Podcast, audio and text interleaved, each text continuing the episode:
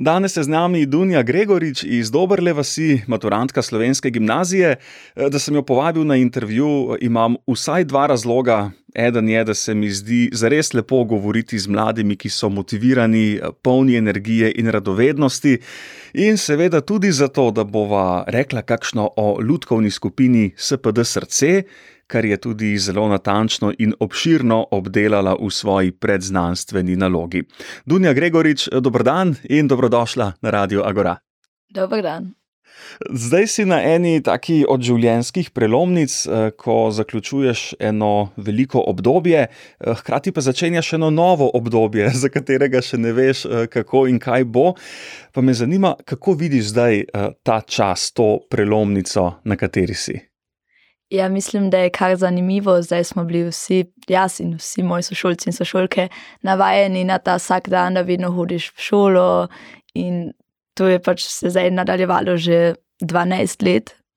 In zdaj, da je to konec, je nekakšno komično, smešno in nenavadno, ampak tudi, um, bi rekel, da se vse že zanima, kako se bo nadaljevalo. Mogoče prej nisi imela občutek, da bo tega sploh enkrat konec, ne? pred leti. ja, pred leti smo si samo upali, da bo konec, zdaj smo pa vsi tudi malo, mislim, navozni in bi tudi ne obžalovali, če bi mogoče se še malo nadaljevalo. A, lepo, to je bilo lepo slišati. Veš, kaj me zanima?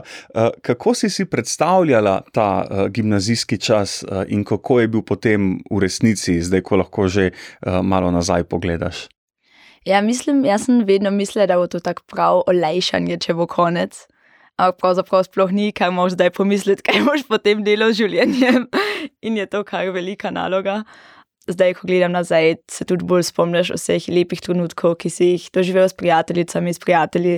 In mislim, da bomo to tudi vsi pogrešali na eni strani. Kar verjetno ne bomo pogrešali, je vse učenje in matranje s šolskim delom. Ampak Ja. Kako pa ti gre pri tem vprašanju, kako naprej, kaj pa zdaj, kakšni so tvoji načrti, mogoče celo sanje za prihodnost? Ja, zdaj bom šla na Dunaj študirati in zdaj bom, po mojem, šla študirati slavistiko in upam, da mi bo všeč. uh, lepo. Kako da si se odločila za to? Meni je jezik zelo pri srcu in si pač nasplošno želim morda izvedeti več o vseh teh stvarih, o jeziku, o slovenščini, pa tudi o drugih jezikih. In, ja. Kaj pa so ti povedala, kaj si slišala o drugih, kako pa je biti študentka na Dunaju? Slišala sem, da ja, mislim, da jaz se zelo veselim obiskati tudi klub študentov in študent na Dunaju. In mnogo moje družine je tudi tam, in se zelo veselim biti tam.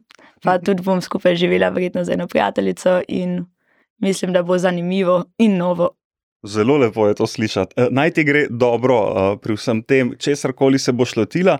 Če se še malo vrnemo na slovensko gimnazijo, a je morda kakšna profesorica, kakšen profesor, ki je naredil kakšen poseben vtis na te, da si mogoče dobila kak aha moment, da si mogoče spoznala kak del sebe v drugi luči, da ti je na nek način odprla, odprl oči.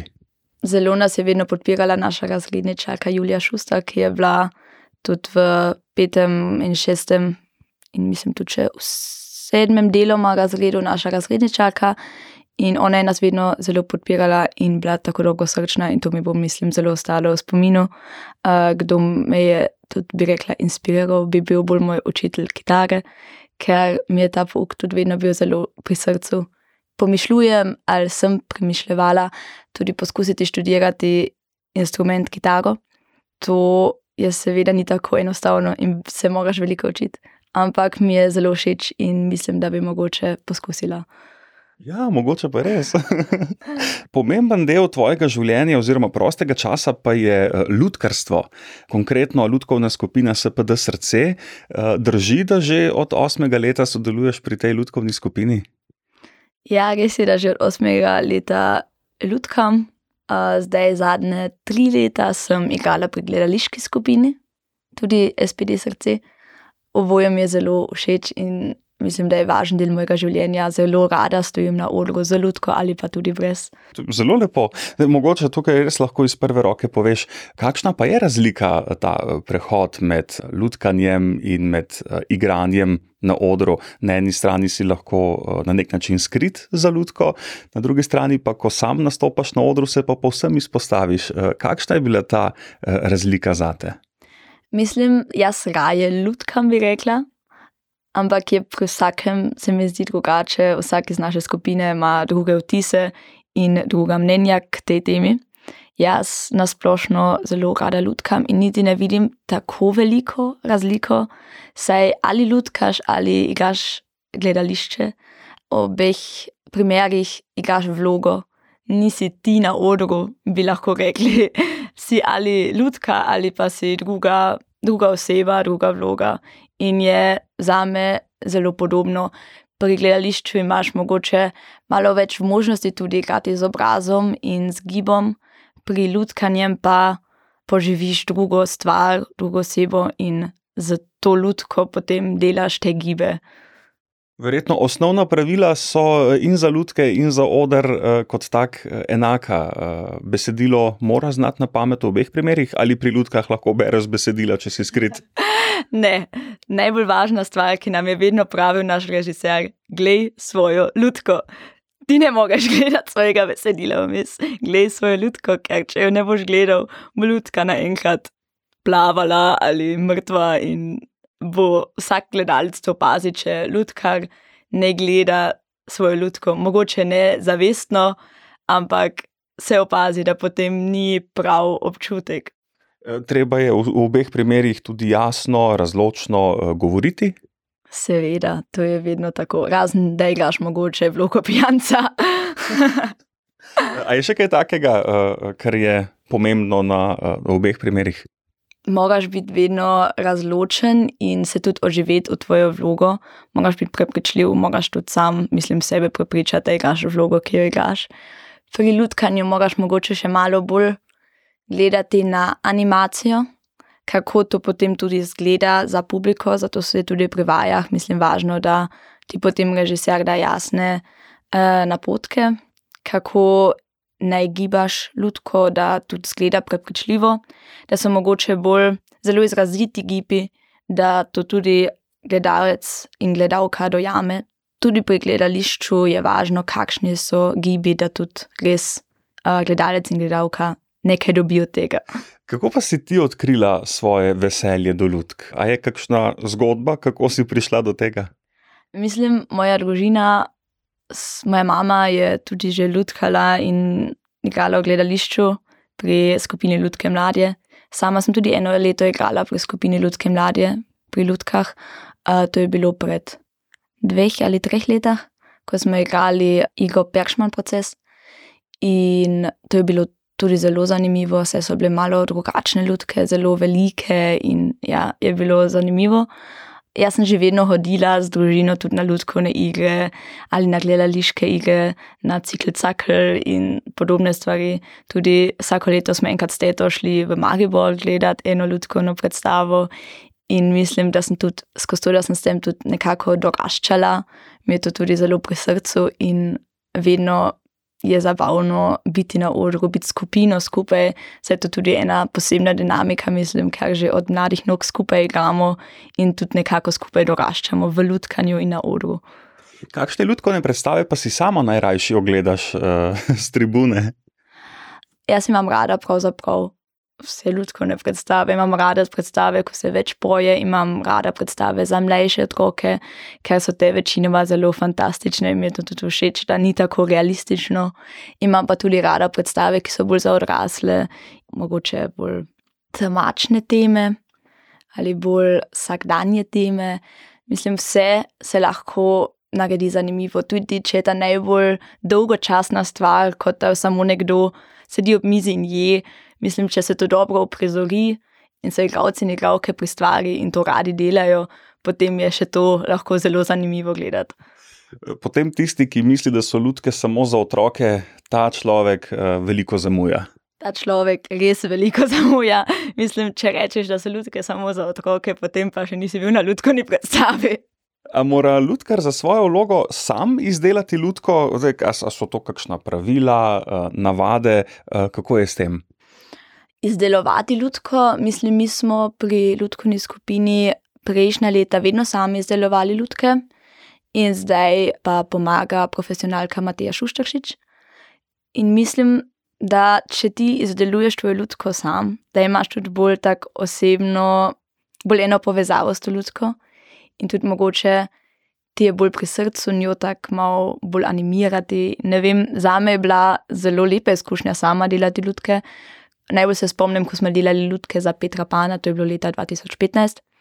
Tam smo imeli kuhle in smo potem sami jih pobarvali in iz štiropora delali usta in oči.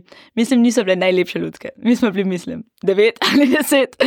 Tako da usta so bile zelo velika in so bile malo lušne. Ampak mislim, da je vseeno bilo zelo simpatično tudi, da jih delaš sam in mi smo imeli zabavo pri tem in hec in to je, mislim, najbolj važno. Ja, seveda. In se pravi, predstavljam si, da izdelate eno lutko, tukaj je nešteto možnosti, kako se boš lotil, kakšna bo, iz katerih materialov bo lutka. Seveda, možnosti je neskončno in mislim, da tudi material zelo vpliva na to, kako potem lutka tudi nadaljno vpliva na publiko. Saj, naprimer, ko smo igrali igro Maurična ribica, smo imeli lutke z žic in te žice smo potem pobarvali z barvo, ki se sveti v temi in potem tista UV luč, ta se je potem svetila in to je, mislim, dal zelo en lep učinek, ko je zgodba pač pod morju, je potem vse bilo temno in so se lutke svetile. In je to, mislim, zelo lepo tudi. Zdaj, jaz se spomnim, ko smo to igro igrali, ker smo vsi bili čisto temno oblečeni in tudi skliti. In smo enkrat igrali, in med igro smo slišali enega otroka spodaj: O, glej, mama, to so ja ljudi. ker ni opazil, da pač niso le ribice, ki plavajo po oru. In to je, mislim, ena zelo lepa izkušnja, ki mi bo, mislim, vedno ostala. Tako da so otroci lahko tako navdušeni in res prepadajo v ta svet in res ne dojamejo, da so to ljudje, ki igrajo. Zelo lepo te poslušati, Dunja Gregorič. O ljudkovni skupini SPD srce pišeš tudi v svoji predznanstveni nalogi. Kaj ugotavljaš, eh, kakšen je vpliv ljudk na mlajše gledalce, pa po drugi strani, kakšen je vpliv ljudk na ljudkarje? V svoji predznanstveni nalogi sem tudi pisala o učinku ljudk na gledalca in gledalko. Uh, izvedela sem, da ko so gledalci in gledalke mlajše, da tedaj oni sploh ne opažajo, da je to neka druga platna, nek drug svet, da je to uh, nekdo, ki stoji tam in ima nekaj v roki. Oni samo opažajo, naprimer, enega psa, ki hodi tam po svojem vrtu, čeprav je to ena lutka, ki hodi po paravanu. To otrok ne opaža, šele potem, ko postaja starejši, opaža, da so to res lutkari in da oni dajajo življenje tej ljudki. In kar se tiče ljudkarjev in ljudkaric, to pravzaprav nisem tako obdelala, ampak mislim, iz svojih izkušenj lahko rečem, da ko si mlajši, misliš bolj o ljudki kot o imam nekaj v roki. Imam eno kuhlo, zdaj bom migala z roko in potem nekaj govorila. In potem, ko postajaš starejši, tudi opažaš bolj, kako tudi gledalec in gledalka uh, dojame to, kar ti delaš. In mislim, imaš tudi bolj to voljo, ljudko, mislim, oživeti in res ji dati to življenje. Med raziskovanjem za svojo preznanstveno nalogo si tudi brskala po arhivih, pa spraševala, uh, in me zanima, kaj si odkrila, kakšni pa so bili začetki ljudkovne gledališke skupine ter tudi samo društvo SPD Srce začetki društva, o tem sem našla še kar podatkov, saj je tudi v društvu arhivu imamo knjižice in folderje o vsem tem. Kar se pa tiče nastanka skupine, je bilo bolj problematično, saj pravzaprav ni bilo zapiskov. In sem zato šla na pogovor tudi z Giti Nojevaš in Natalijo Počovnik, ki sta ustvarili skupino. In oni dve sta to pravzaprav ustvarili, ker sta imeli pač to željo da bi njihovi otroci imeli možnost učenja slovenskega jezika v sproščenem okolju in sta njim želeli narediti ta prostor in to možnost. No, upam, da s tem, ne, ko si zdaj rekla, da si imela težave najti stvari, ker ni bilo nič zapisanega o ustanovitvi uh, skupine. Uh, upam, da se zavedaš, kako pomembno nalogo si zdaj naredila ti, svojo predznanstveno nalogo, ko si zbrala te podatke in jih zapisala, ki bodo zdaj tako rekoč uh, na voljo vsem tistim, ki bodo čez leta, desetletja morda iskali to, kar si poiskala ti, in te bodo lahko citirali v svojih eh, nalogah in delih, ko jih bodo upravljali. Zanima me še tole, kako pa ti vidiš tradicijo ljudkovnega gledališča na Koroškem? To lahko rečemo, da je eh, tukaj na Koroškem zelo močno zasidrano in ima posebno vlogo. Ta tradicija ljudkarstva na Koroškem je predvsem zasidrana v slovensko govorečih okoljih, ampak to se je pravzaprav začelo z Koroško-Dijaško zvezo, ki je pač um, naredila igro Kozika Lizika. In je na to se je ta tradicija prav začela in ne končala tukaj na Koroškem. Tudi ta ljudski seminar, ki se je prej enkrat odvijal v Fezi in dan danes v Ankaranu, mislim, da ta tudi zelo podbuja skupine, sej časa za vaje ni veliko. In skozi ta teden imajo skupine tudi možnost intenzivnega šolanja in vajanja v tej strasti. In mislim, da je zelo važno, da se tudi tam srečajo in to delajo, saj to tudi ni samo čas za ljudkanje, ampak tudi čas za druženje in da je skupina skupaj in se mogoče tudi povezuje in je, mislim, važno. Ljudkovna skupina SPD srce eh, pa se lahko pohvali tudi z nekaj nagradami, kako si jih je prislužila. To so nagrade, ki jih prireja Javni sklad Republike Slovenije in tam ljudkovna skupina sodeluje in je že večkrat sodelovala in je zmagala tri zlate plakete za igre Maurična ribica, Snegulčica in Ele so čudežni deželi, pa eno srebrno plaketo za biolimpijske igre.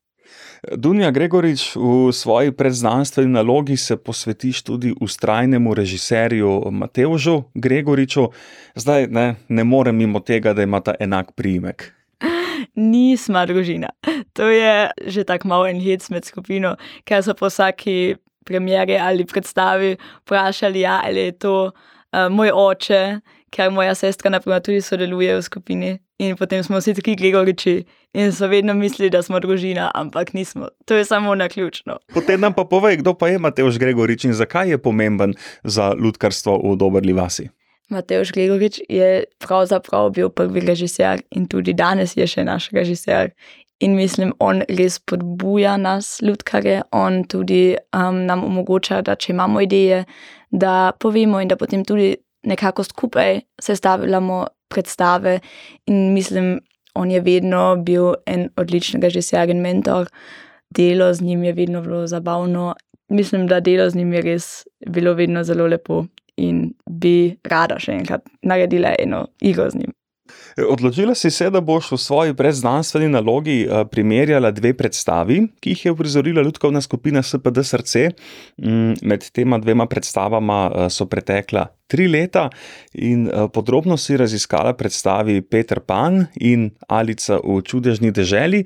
Kako si jo primerjala, pa zakaj, kaj te je zanimalo pri primerjavi? Pri primerjavi me je zanimalo, kako se je pač razvila scena ljudke in jezike, gradcev in igralk. Te dve igri sem zbrala, ker sta, mislim, povsem različni in mi je bilo zelo zanimivo primerjati le te. Mislim, opazila sem, da, si, da sta si igri res povsem različni. Ljudke smo pri prvi igri, pri Petru Panu, izdelovali še sami, medtem ko je pri Elisu čudežni deželi potem z nami izdelovala ljudke Matija Šuščakšič. In scena, medtem ko je Peter Pan zelo klasična igra, ljudke so javajke in igramo za mizo in za paravanom, je potem Elis v čudežni deželi bolj, bi rekla, eksperimentalna igra, katere pravzaprav bi lahko rekli igra brez odra se tudi ljudke postajajo scena in okoliščina. Igrali smo z ljudkami, ki so bile ovite v različne trakove, v različne lijane smo imeli druge in ne vem, kaj vse, da je pač izgledalo čim bolj čudežno. In ti dežniki so potem postajali scena, da smo jih postavljali skupaj, ali pa so tudi postajali uh, telesa ljudk, da je bila le glava in na to je dežnik postal telo. In mislim, to je bilo zelo zanimivo tudi za igrati za nas vse. In kar se tiče jezika, mi je bilo pač možno to primerjati, ker se zasedba skupine več ali manj ni spremenila v teh letih. In res sem opazila, da mlajši so pri prvi igri še bolj hiteli in so bili bolj nervozni. Bili so retorično zelo dobri in so že res izrazili te čustva, in to se to niso izgubili potem leta naprej. Ampak res opaziš, da so tudi postajali bolj samozavestni na urgu in tudi bolj mirno govorili. In to mi je tudi potrdil Mateoš Gregorič v intervjuju, da res tudi z tem nastopanjem na urgu postaješ tudi bolj samozavesten v svojem nastopanju. Wow, potrdila si praktično tisto, kar smo domnevali, ampak nismo bili prepričani, če je res. Eh, se pravi, lahko zdaj z gotovostjo trdimo, da ima eh, ljudkarstvo, javno nastopanje, igranje toliko dokazljivih eh, prednosti. Mislim, ja, drugače ne bi stala, sedela tukaj in zdaj govorila. um, ja, mislim, da res s tem nastopanjem pridobiš neko samozavest. In mislim, da bi bilo lepo, če bi res vsak enkrat to doživel in bil na odru, lahko predstavil sam sebe ali pa tudi drugo vlogo. Predstavljal, kaj se je naučil na odru, tudi res vsi vidijo. In mislim, da bi to mnogim bilo tudi v pomoč potem v nadaljem življenju, kot naprimer zdaj, ko smo potem morali predstavljati svoje predznanstvene naloge, skozi to, da sem tudi toliko leta nastopala na urgu. Mi to pravzaprav ni bilo tako težko. Mislim, prej sem seveda bila zelo nervozna in sem imela tremo in vse, ampak ko sem potem enkrat bila tam in začela govoriti, je bilo to vse proč in je šlo zelo enostavno. Ko nekoga nagovarjamo na izstopi na oder, naj poskusi, ima en kup strahov, skrbi ga, kaj vse bi lahko šlo na robe, a ne pa da bi se mu ljudje smejali, če bi naredil kakšno napako. Kaj pa je bila tvoja največja stvar, ko je šlo nekaj na robe? Ko smo bili mlajši, seveda mislim, zdaj, če kakšno besedilo pozabiš. Boš pač zdaj zadnja leta, zdaj smo nastopali enkrat za naše igro Butalci in vem, da smo pozabili tekst, vsi, vsi v eni sceni. In potem smo pač še približno vedeli, zakaj je scena, in smo pač nekako govorili. Vse je bilo napačno, ampak je bilo vseeno zelo zabavno. In konc konca tiste, kar smo naj rekli, je prišlo ven. In za nas je bilo zabavno, in publika se je vseeno zmejala. Tako da ni bil problem. Ampak ko smo bili mlajši, mislim, če si tedaj pozabil besedilo, je to za nas bilo kosno. In si bil vedno polno strahu. Vem, da smo enkrat prišli na odor in sem bila prva v sceni, ki je morala govoriti in nisem vedela, kaj naj rečem. Potem smo tako eno minuto samo ostali v tišini in to je bilo prav grozno za me. Ampak v resnici se ni zgodilo nič uh, hudega, stvari so šle naprej in z vsako predstavo si verjetno postajala boljša. In tudi, če si pozabila, kak stavek si se naučila, kako se znajti, če te prav razumem. To je res, mislim, to je tiste, kar se res naučiš. Da tudi, če ne gre čisto po tvojem načrtu, da se lahko vseeno znajdeš in da to ni nekaj zelo groznega. Tudi če ne gre čisto tako, kot si si želel ali želela, mislim, vseeno lahko postane nekaj lepega in lahko se rešiš iz te situacije.